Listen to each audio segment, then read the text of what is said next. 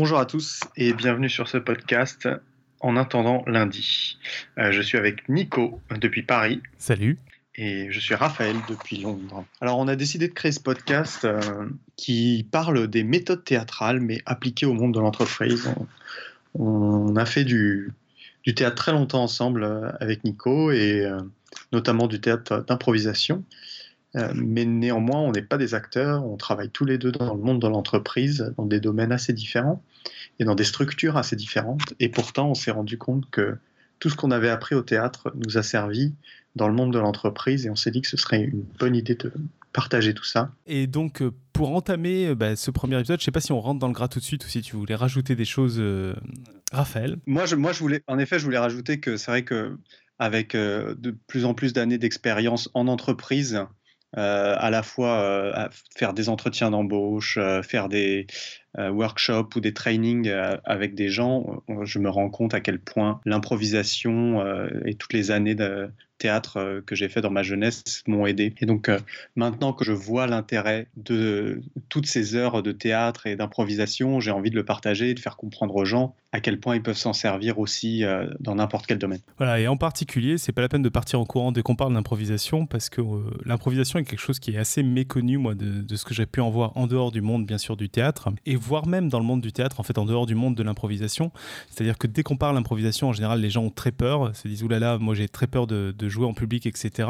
Et moi, de plus en plus, ce que je réalise, c'est que l'improvisation, un peu comme le théâtre, c'est euh, l'étude et euh, l'exécution en fait de, tout ce qui est relations humaines, de comment euh, imiter au mieux les, interactions entre êtres humains et, comment mieux les comprendre. Et donc, finalement, quand on le présente comme ça, d'une part, c'est un peu moins effrayant parce que c'est quelque chose qu'on fait relativement souvent, contacter des humains, et bah, ça peut être très très utile en dehors du monde de l'improvisation. Mmh, je suis d'accord avec toi là-dessus. C'est l'improvisation, en fait, c'est vraiment une notion qu'on utilise en permanence sans s'en rendre compte et euh, de même qu'on fait de la prose, c'est tous les jours. Tous les jours, on improvise, tous les jours, on interagit avec quelqu'un de façon différente. Et à, partir du moment où on réalise ça, c'est évident qu'on peut comprendre à quel point c'est utile. alors d'ailleurs, j'avais lu dans un bouquin d'improvisation, justement, je sais plus lequel, euh, je suis assez affreux pour les sources comme ça, que en fait, c'est assez étonnant que les gens aient peur de l'improvisation parce que c'est sans doute l'activité qu'ils pratiquent le plus souvent. C'est-à-dire que je sais pas vous, mais moi, dans ma vie professionnelle ou personnelle, c'est très rare les moments où j'ai quelque chose de très planifié que j'exécute exactement comme c'était planifié. En général, soit c'est quelque chose que j'ai appris que je devais faire il y a une minute et que je dois faire maintenant et je sais pas exactement comment je vais le faire, mais je sais en gros comment je vais le faire. Euh, par exemple, je sais pas, euh, va ranger ceci ou va chercher euh, mes lunettes, elles doivent être par-ci là-bas ou etc. Ou dans le, dans le boulot, une tâche urgente d'un client qui a un problème et qui n'est pas planifié. Là, on est en plein dans l'improvisation et quand en plus on a à interagir avec une équipe, avec des gens, avec ou même avec au sein de la maison avec sa petite amie, son petit ami, etc. On est dans de l'improvisation et dans des relations humaines où il peut y avoir de la mécompréhension, de, des actions mal faites ou etc.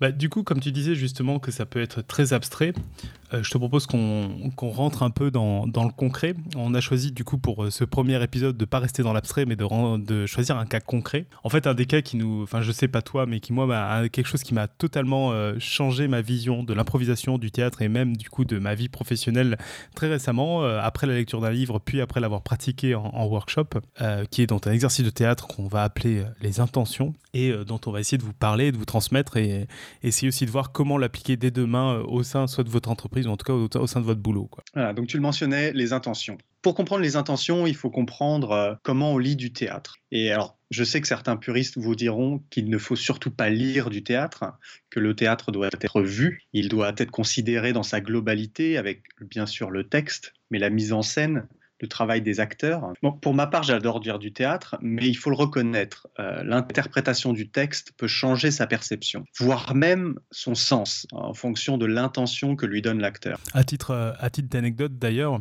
il y a même des textes de théâtre qui comportent pas de ponctuation pour laisser vraiment toute l'interprétation possible aux comédiens. Absolument, pas de point, pas de virgule, savoir, euh, c'est aux comédiens de savoir où commencer, où s'arrêter. C'est pas les plus faciles à lire.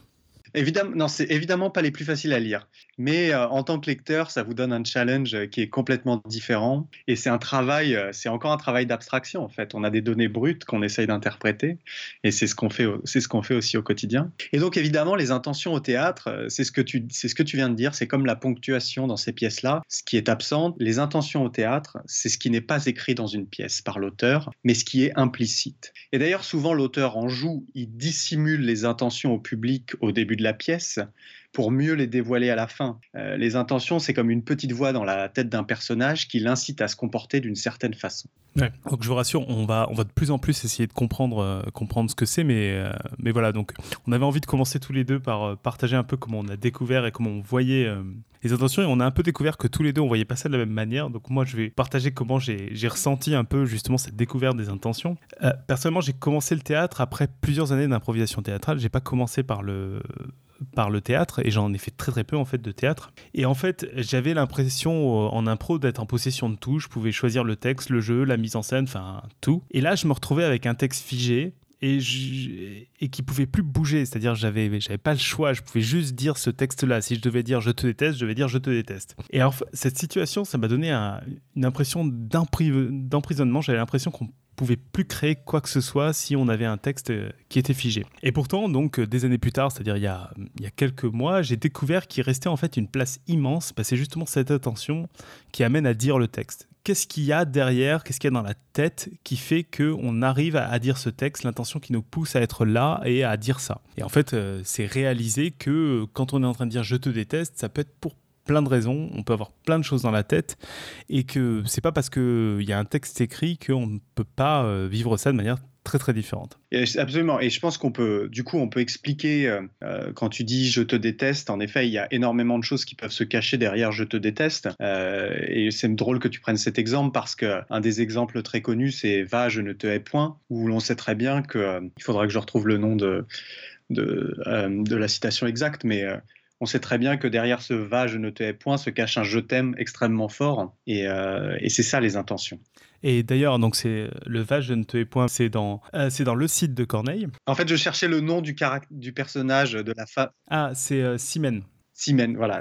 Google, est, très fort pour la mémoire. Euh, et donc, euh, justement, là, sur ce que tu viens de dire, il y a un exercice d'impro qui est très connu. Si vous vivez avec quelqu'un, euh, même en colocation ou, ou, avec votre, votre petit ami que vous connaissez très bien et en qui vous avez confiance pour faire cet exercice, il y a un exercice d'impro que vous pouvez pratiquer dès demain. Je l'ai fait il y a deux semaines et c'est assez amusant à faire. C'est essayer de faire une déclaration d'amour, d'ailleurs, d'abord en étant en agissant comme quelqu'un d'amoureux, puis après en faisant la même déclaration d'amour, en essayant d'utiliser les mêmes mots en gros mais comme si on était en train d'engueuler la personne. Et euh, on est un peu dans ce registre-là, en mode très simpliste, hein, mais au sens où ce que vous allez sans doute réaliser, c'est euh, c'est qu'en fait, c'est beaucoup plus vrai et beaucoup plus fort quand vous êtes en train d'engueuler la personne en faisant votre déclaration amoureuse. Parce que, un peu comme dans le va de Je ne te hais point que tu disais, euh, Raphaël, on a quelque chose de plus fort parce qu'on a quelqu'un qui est en train de souffrir, parce qu'il est en train d'engueuler la personne en lui faisant une déclaration d'amour. Et on a tous connu ça, des engueulades de couple, des vraies engueulades de couple.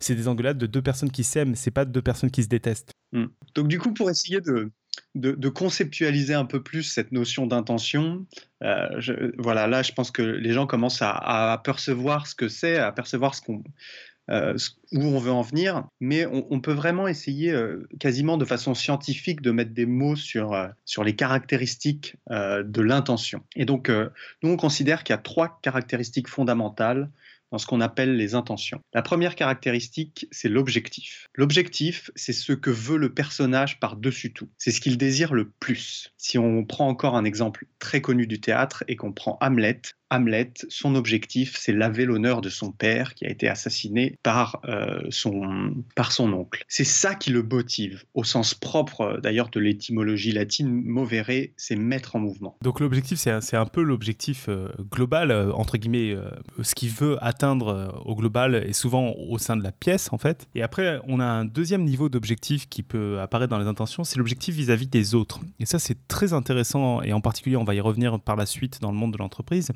c'est l'objectif que l'on a vis-à-vis de chaque personne dans la scène et voire même, si on veut aller plus loin, de chaque objet. Euh, c'est-à-dire, on peut, la personne en face, on peut avoir comme objectif que je veux qu'elle sache qu'elle peut compter sur moi, ou lui, je veux qu'il me respecte, ou lui, je veux qu'il arrête de me contrôler. C'est plein de petits objectifs qu'on se donne, et c'est pour ça que j'ai relié au monde de l'entreprise, parce que vous allez tout de suite vous reconnaître vis-à-vis soit de vos collègues, soit de votre patron. Des micro-objectifs qui sont pas du tout les mêmes que votre euh, objectif euh, au sens euh, global. Et une des troisièmes caractéristiques pardon, des intentions, c'est l'attitude. Alors l'attitude, c'est très simple à définir, c'est la posture que prend un personnage ou vous dans la vie vis-à-vis d'une situation, vis-à-vis des objets, vis-à-vis des décors ou vis-à-vis des autres personnages qui l'entourent. Si on reprend euh, notre exemple d'Hamlet, Hamlet aime Ophélie, il déteste évidemment Claudius, son oncle qui a assassiné son père, et pour tous les autres personnages, Hamlet est, très orgueilleux.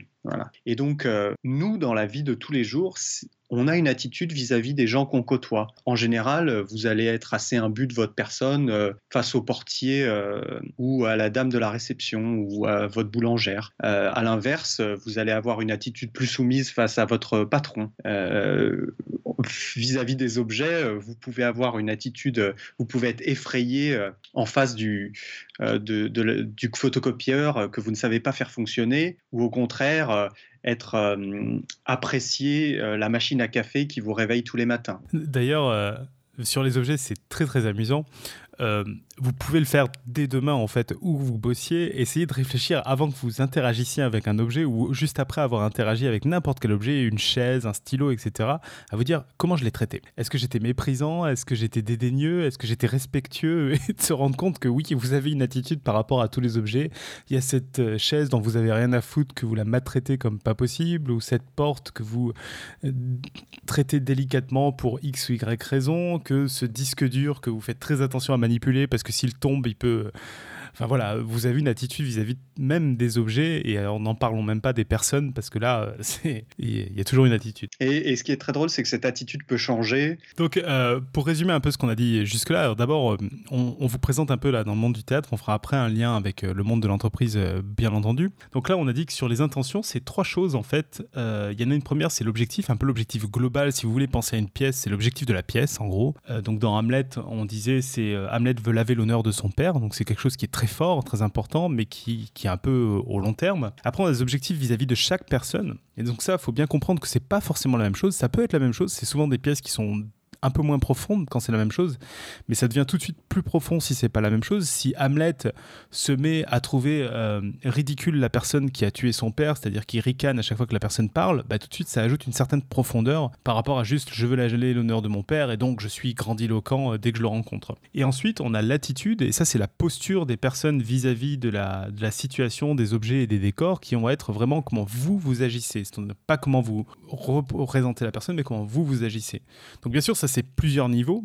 On n'a pas forcément les trois en même temps dans des pièces, c'est même assez rare parce que c'est plus compliqué à écrire et plus compliqué à interpréter surtout. Et au niveau de votre quotidien, c'est pas en permanence que vous pouvez analyser tout en même temps, sinon vous allez devenir dingue. Mais en tout cas, il y a des petits éléments par-ci par-là que vous allez sans doute pouvoir euh, reconnecter. Je sais pas si tu avais quelque chose à ajouter, euh, Raphaël.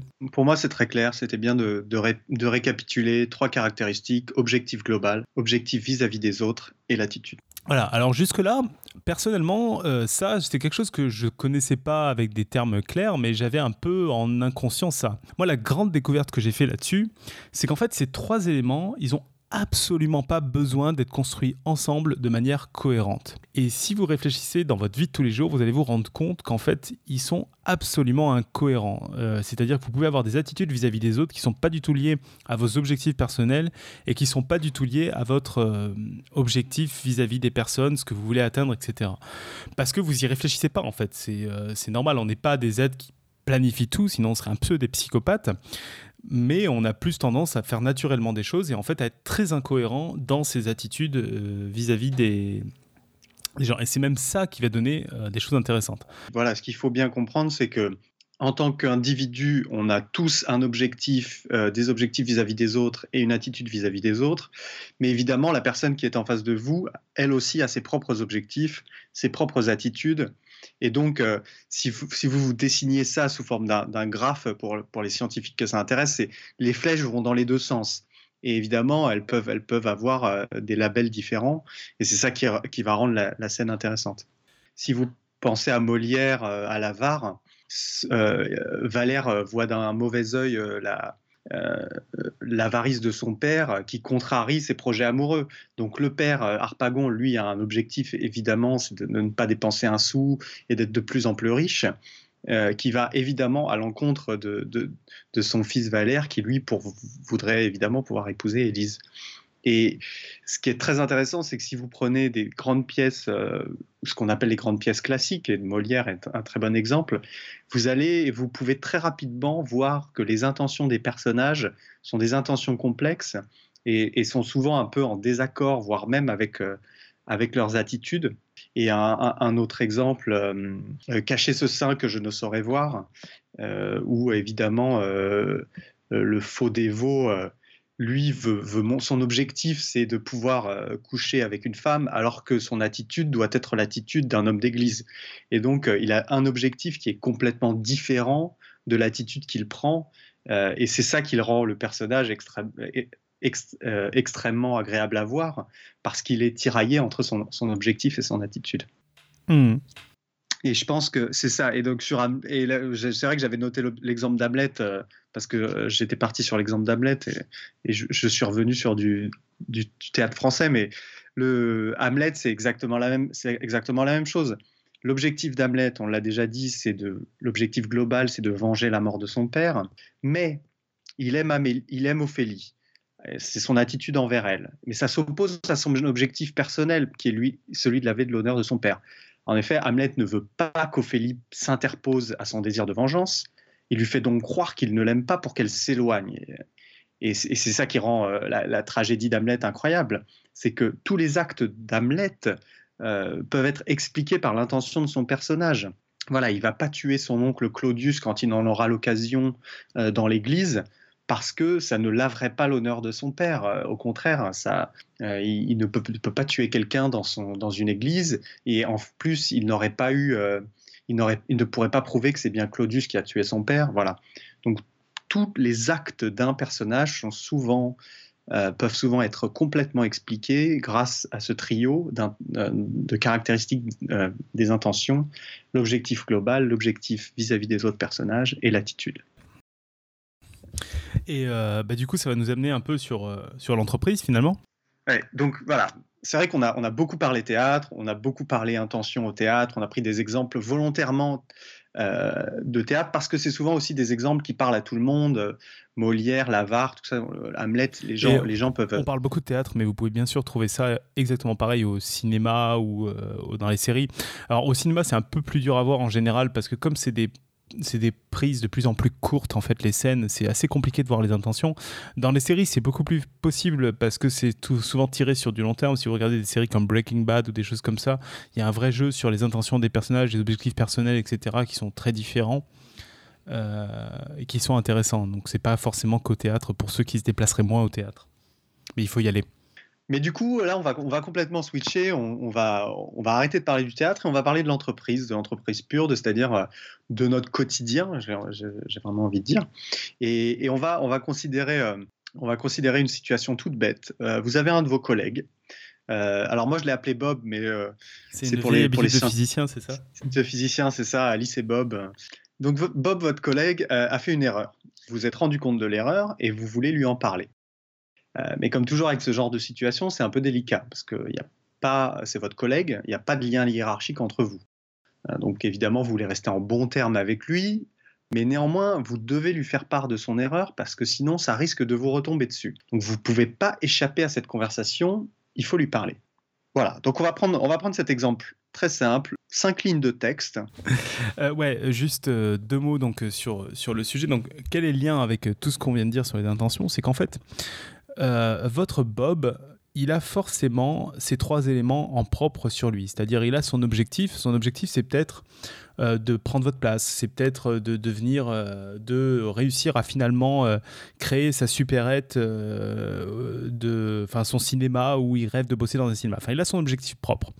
Il a son objectif vis-à-vis de vous. son objectif vis-à-vis -vis de vous, c'est peut-être de, je sais pas euh, bon, il, peut être très varié. C'est de, que vous le respectiez, que vous le trouviez intelligent, que etc. Ça peut être n'importe quoi comme objectif et la plupart du temps vous ne le sachez pas, vous ne le savez pas. Et il a son attitude, son attitude qui peut être il trouve que vous puez. Ça peut être des choses aussi bêtes que ça, en fait. C'est ça qui est important de savoir. Et le plus important là-dedans, c'est qu'a priori, ces trois éléments pour Bob, vous n'en savez rien.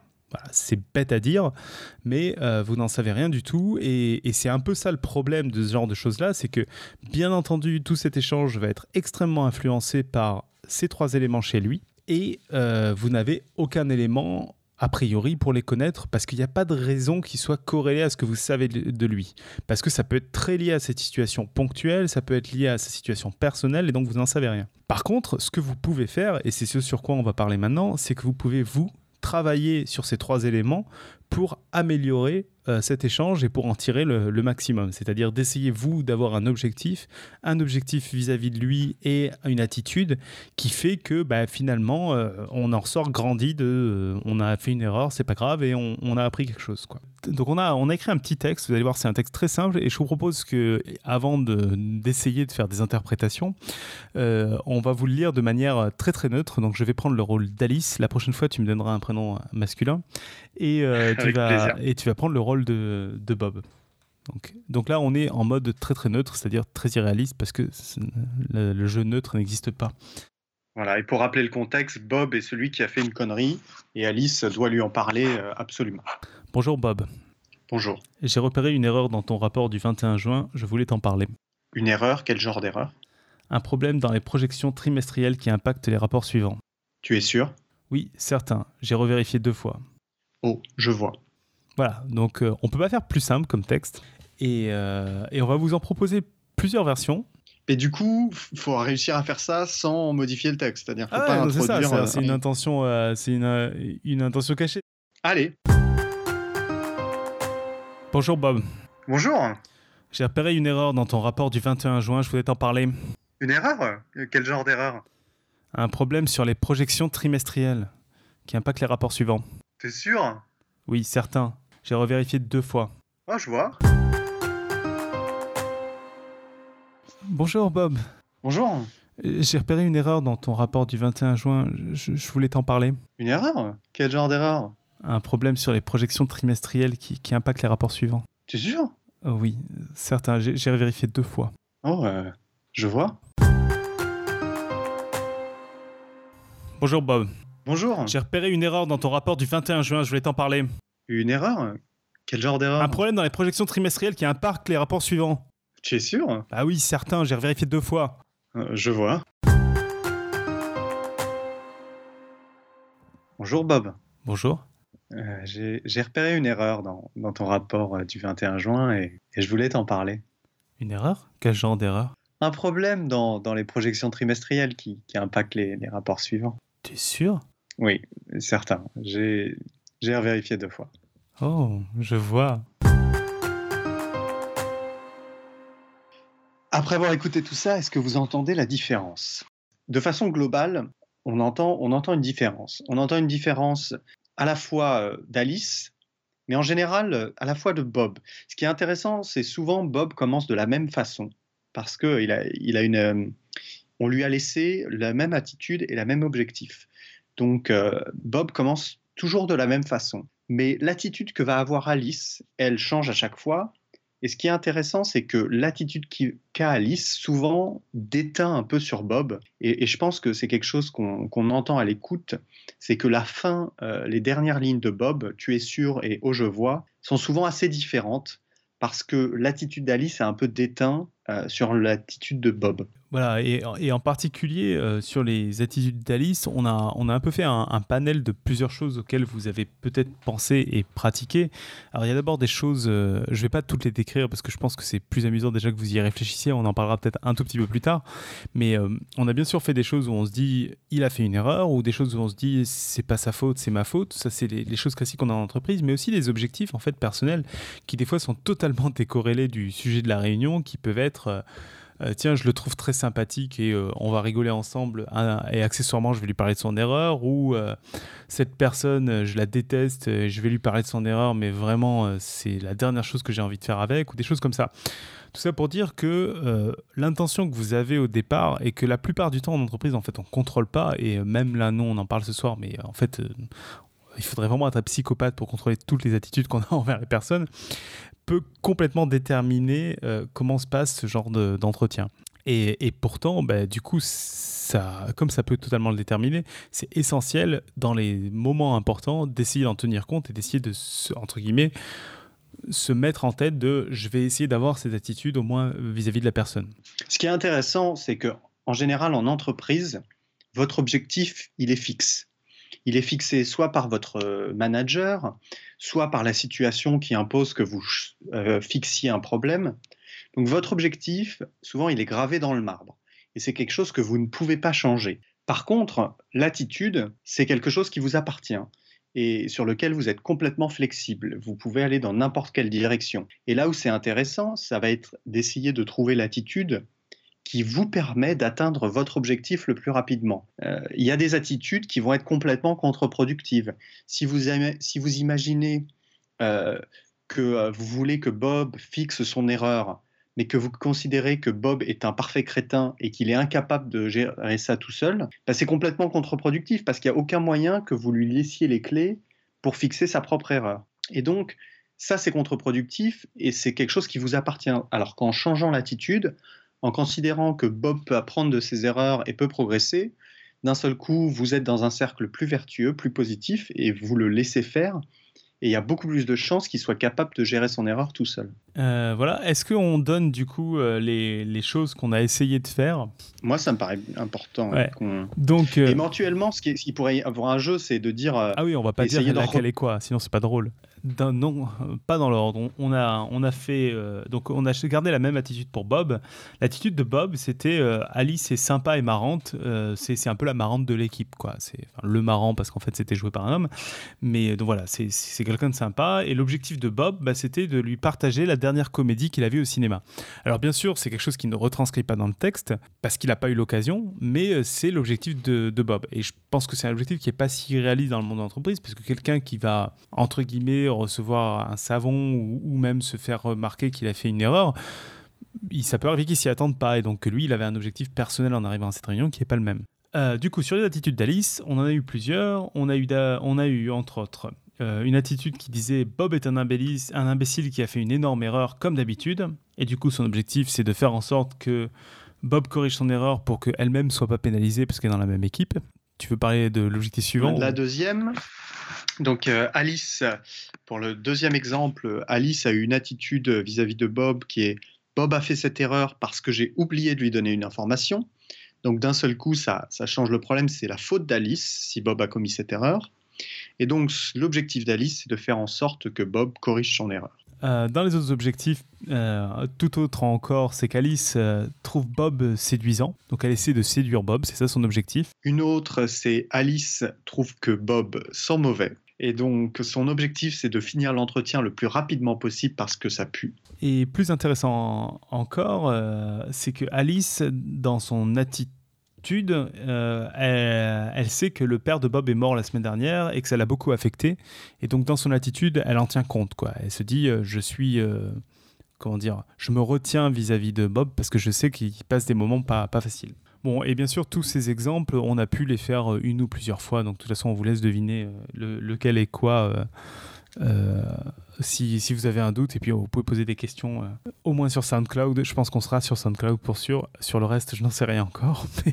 Je pense qu'on a, on a dit beaucoup de choses. C'est vrai qu'on peut essayer de faire un espèce de récapitulatif. Si on, si on faisait un résumé euh, de, quelques secondes de l'épisode, euh, les intentions euh, ont trois caractéristiques principales qu'on a appelées l'objectif global du personnage, l'objectif vis-à-vis des autres personnages et l'attitude. ces trois caractéristiques et ces trois composantes au théâtre sont souvent cachées par l'auteur parce que c'est ce qui amène le personnage à faire des choix et à faire ce qu'il fait. Euh, donc c'est ça qui est intéressant. Dans le domaine de l'entreprise, ces trois caractéristiques, elles existent, euh, elles, sont elles sont présentes de la même façon. Voilà, que vous interagissiez avec vos collègues, avec votre manager, en tous les cas, vous avez votre objectif propre, euh, qui peut être aussi bien de progresser dans la hiérarchie qu'au contraire qu'on vous laisse tranquille.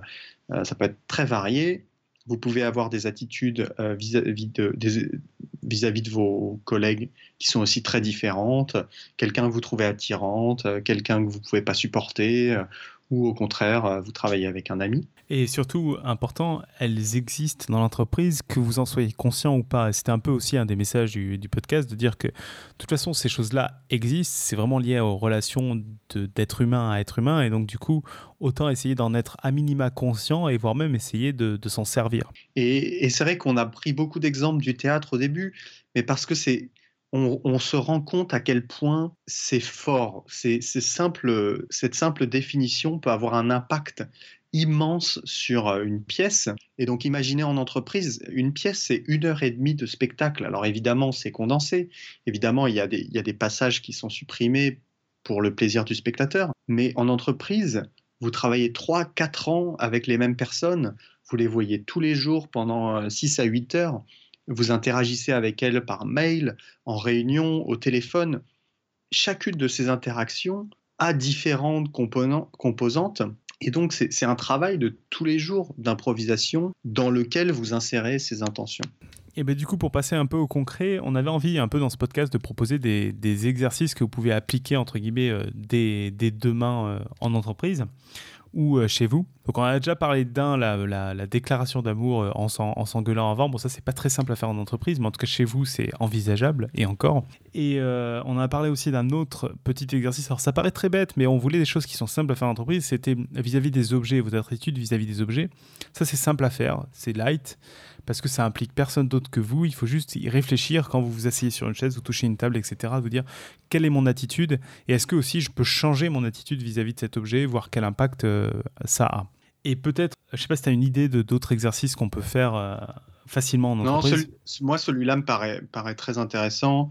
Euh, par contre, je développerai, des, je donnerai plus d'exemples dans le sens où, en effet, la chaise, mais, mais, tous les objets, votre téléphone portable, vos chaussures, tous ces petits objets euh, du quotidien qu'en général on voit même plus. Et je pense qu'il y a un autre exercice qui est assez facile à faire en entreprise. Euh, si vous êtes dans une entreprise, vous avez souvent des présentations à faire à votre équipe, faire des présentations avec peu d'enjeux entre guillemets, où c'est de transmettre une information parce que on vous conseille pas de faire ça pendant des présentations à très gros enjeux, mais c'est d'essayer dans des présentations à petits enjeux d'imaginer euh, une attitude vis à -vis des personnes en face de vous.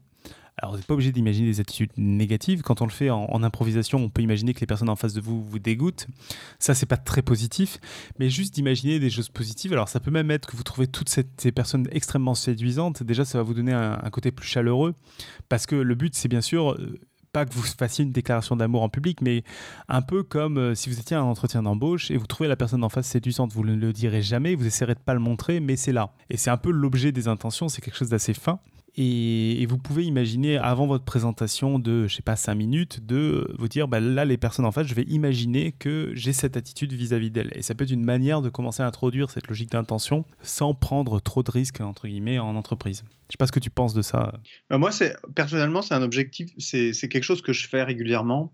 Alors, je le fais plus, je le fais pas dans des réunions euh, avec beaucoup de monde, mais je le fais plus dans ce qu'on appelle des one-on-one, donc des, entretiens individuels euh, soit avec euh, mes stagiaires, j'ai un stagiaire et je le prends, euh, je le prends à part et je dois, lui, expliquer quelque chose, soit avec mon manager.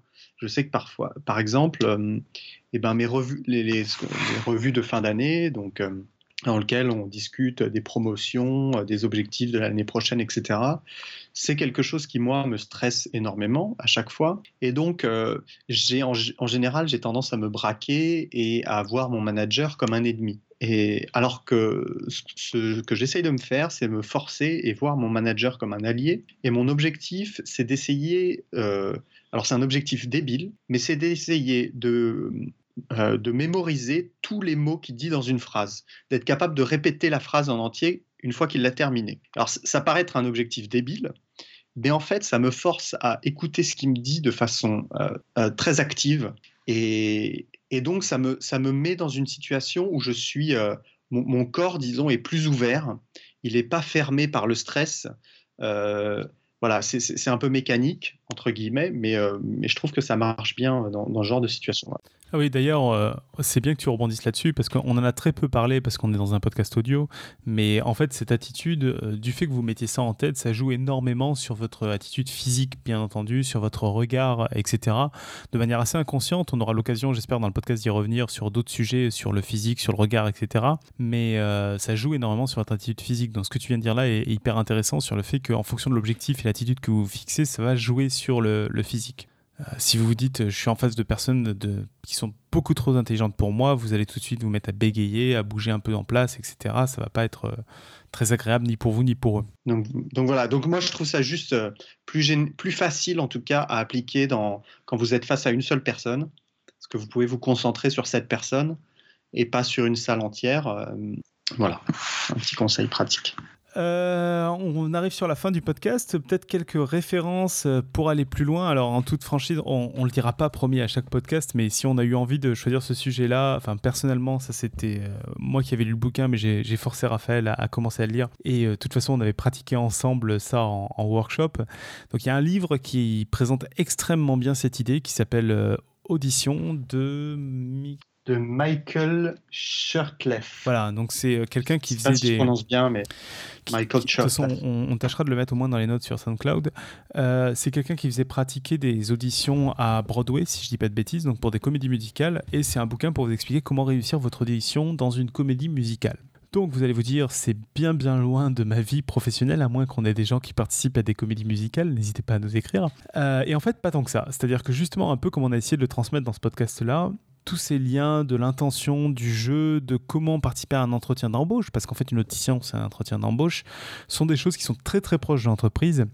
Et ce bouquin les raconte assez merveilleusement, et d'autant plus qu'il y a plein d'extraits d'auditions auxquelles il participe et où il fait des retours, où tu disais, euh, Raphaël, que qu'il il était très violent avec les personnes, mais très juste aussi. C'est ça. Et ce qui est, alors ce qui est très intéressant, donc évidemment, là, on n'a pas l'intention, euh, euh, c'est un texte qui est écrit, donc ça revient un peu à ce que je disais au début, on a le, texte brut, on n'a pas l'intention, on n'a pas l'intonation qu'il a utilisée pour euh, dire des choses, mais quand on lit le texte, on se rend compte qu'il est très cru et que c'est vrai que ça peut limite être, être violent à recevoir quand on est un candidat et quand on postule pour une audition. Mais en même temps, on se rend compte que tout ce qui est dit est très juste et pertinent. Et en fait, je me rends compte que si l'intention est la bonne, eh ben, on peut faire passer un message qui certes peut paraître violent, mais qui va vous aider énormément à progresser. Parce qu'à un moment, et c'est vrai qu'il faut vous dire les choses, on ne peut pas tourner autour du pot euh, en permanence, il faut aller à l'essentiel, il faut dire, bah voilà, vous avez fait ça, c'est une erreur, euh, ou ça, faut jamais le refaire parce que c'est contre-productif, etc. Il y a des choses qu'il faut réussir à se dire. Et, être capable de mettre une bonne intention, ça permet de faire passer des messages qui sont très forts et de permettre euh, à celui qui reçoit le message de ne pas se braquer et d'être continué à être ouvert. Et il n'y a que comme ça que lui va progresser. Et moi, je dois dire que le, ressenti particulier que j'ai eu à la lecture du livre, en plus, c'est que la plupart des erreurs que font les personnes qui viennent à l'audition, je les aurais faites aussi. Donc, la remarque de, l'auditeur était d'autant plus pertinente que je me disais, non, mais le mec, il a raison. Et puis, en fait, après, on se rend compte que non, c'est justement Michael Cheref, c'est ça, qui, qui, qui a raison, quoi. Qui présente quelque chose qui est tout à fait juste et qui après est évident une fois qu'on l'a entendu. Donc à lire absolument. Mais ça, moi, j'adorerais qu'on en, qu'on en revienne, qu'on y revienne dessus, euh, ne serait-ce que pour justement parler des entretiens d'embauche en entreprise. Je pense que ça fera un podcast. Je pense qu'on aura l'occasion. Et par contre, donc c'est un bouquin en anglais, uniquement en anglais. Par contre, il existe en version électronique. Ça, c'est la bonne nouvelle. Et il n'est pas très cher en version électronique. Je crois il est autour de 5-6 euh, euros. Et il est, il est sur le store FR, sur le store anglais, sur un peu tous les stores. Et avant d'en reparler dans un podcast complet, on, on avait choisi, j'ai sélectionné plein de quotes du bouquin. Peut-être qu'on peut faire. Alors, la quote, c'est une tradition, moi qui viens de Podcast Science, je dois l'avouer. Mais je trouve que c'est sympa d'avoir une citation. c'est vrai que pour avoir écouté Podcast Science, ça, ne me dérange pas qu'on dise quote à la place de citation, mais je sais qu'il y a des gens qui, n'aiment pas ces anglicismes.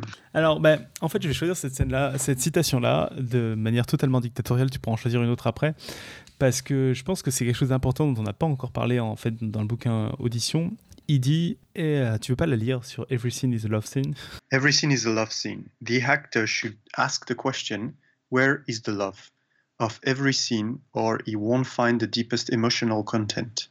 Donc en français, ça donne chaque scène est une scène d'amour.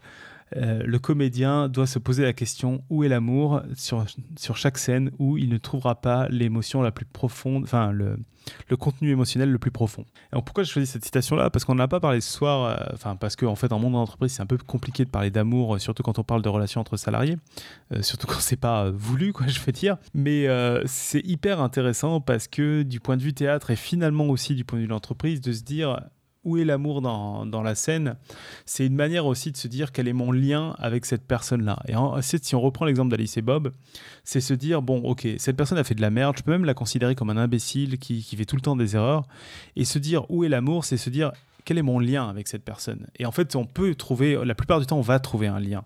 Donc sans jusqu'à parler d'amour, on peut se dire, ah ben cette personne, euh, j'aime bien quand on discute cinéma le, vendredi soir. Et, c'est là où on va trouver un lien fort et on va pouvoir utiliser ça pour avoir un contact qui est privilégié et, de meilleure qualité que si on dit juste c'est un imbécile, un imbécile notoire. Et moi.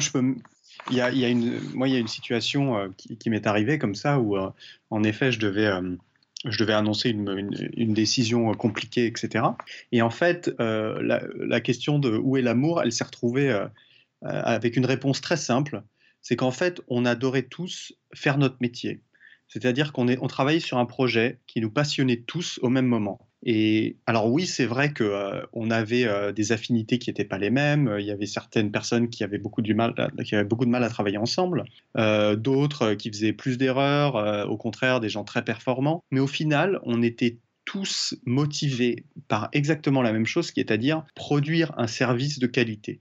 Euh, travailler sur notre projet euh, et produire le, meilleur projet possible à la fin. Et je pense que ça, c'est voilà, c'est un peu une façon de voir l'amour qui est détournée, mais en fait, l'amour, elle est, elle est là. quoi. C'est peut-être pas euh, l'amour de votre prochain, mais vous aimez quelque chose. Et c'est ça qui rend qui fort ce genre de, de, relation, parce que vous avez beau détester la personne qui est en face de vous, vous vous rejoignez sur quelque chose qui est que vous avez le, au final le même objectif qui est d'atteindre cette perfection, et vous savez que vous ne pouvez pas vous passer de cette personne, même si vous ne pouvez pas la supporter. Parfaite conclusion. On avait aussi prévu dans une rubrique, parce qu'on est très bavard, euh, de parler d'une minute hors sujet, de parler d'autre chose. Je vais plutôt vous parler du bouquin que je lis en ce moment, ça va souvent être le cas parce que je lis beaucoup trop.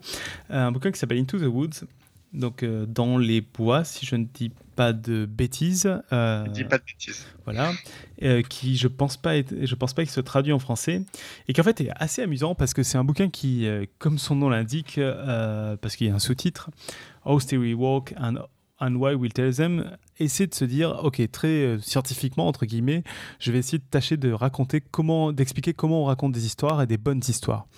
Et c'est en effet ultra impressionnant parce que c'est très concret, avec plein d'exemples dans les séries et dans le cinéma, et qui marche totalement sur comment on structure une histoire. Alors, je ne l'ai pas encore fini, mais je trouve ça hyper passionnant. Et surtout, du coup, d'aller voir des trucs après, parce qu'il parle d'éléments de structure qui sont récurrents. Et en effet, quand on les minute, ils sont récurrents.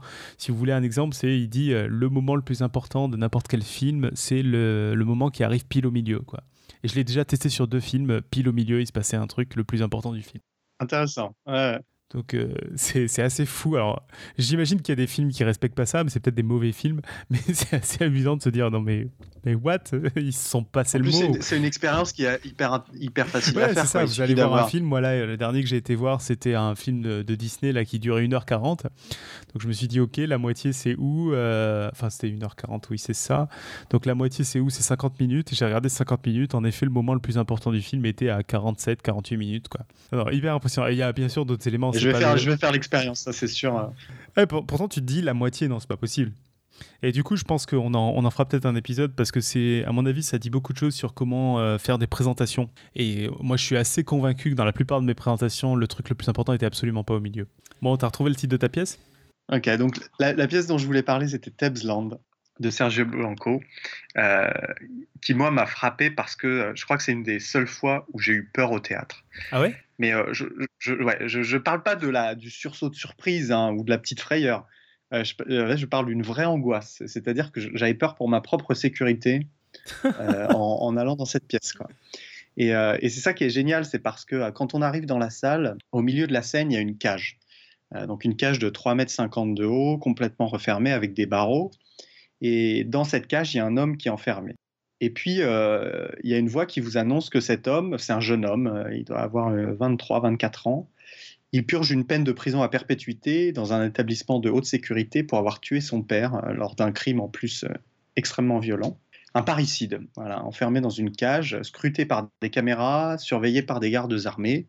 Et là, les portes du théâtre se ferment derrière vous et la porte de la cage s'ouvre. Et, c'est vrai que. Euh, voilà, exactement. Et je trouve que la, pièce est vraiment intelligente, elle est très bien écrite. Euh, c'est comment nommer l'innommable, c'est comment comprendre l'incompréhensible, euh, comment voir l'humain derrière le monstre la pièce, elle explore euh, les les multiples 1, 2, 3, 4, 5. La pièce explore les, multiples formes que la violence peut prendre à travers euh, la rencontre d'un auteur, justement en recherche d'inspiration et de ce jeune délinquant. Euh, elle peut être crue et froide dans un rapport d'autopsie, elle peut être suggérée par le récit d'un enfant ou visuelle à travers les barreaux de la cage. Et c'est toujours parfois difficile de, supporter la violence, mais en fait, elle est jamais gratuite. Et je trouve que ce qui est très beau dans cette pièce, c'est qu'elle alterne des moments qui sont à la fois narrés par l'auteur, euh, mais aussi euh, des moments de scène de vie dans la cour de la prison fédérale, voilà, avec, euh, avec des passages qui racontent la jeunesse de la pièce. Donc voilà, je, a priori, elle arrivera à Paris incessamment sous peu. je vous conseille de mettre une alerte Google sur, sur Tebsland parce que c'est une très jolie pièce. Et tu conseilles de la lire ou pas? Alors, je, alors non, je conseille pas de la lire par contre. Euh, je pense que je pense qu'il faut la voir. Bon, bah, je crois qu'il est venu le temps de conclure. Euh, du coup, bah, on va tâcher de publier ça sur SoundCloud, ça c'est sûr. Euh, je ne sais pas si aux heures, à l'heure où vous écoutez ça, il y aura un site internet, mais s'il y en a un, ce sera dans les notes de, l'émission sur SoundCloud. En tout cas, on est très curieux d'avoir vos retours, positifs, négatifs ou quoi que ce soit, parce que quand on commence un, podcast, c'est un peu l'essentiel d'avoir des retours, des avis tout ce qui est possible et imaginable, peut-être des envies aussi de sujets euh, de quoi parler. Euh, et, voilà, et puis on essaie de se retrouver très vite. Euh, d'autres choses, Raphaël? Non, je pense qu'il est temps de, mettre un point final à, cet épisode 0. Voilà, bah à la prochaine. Ciao. À plus.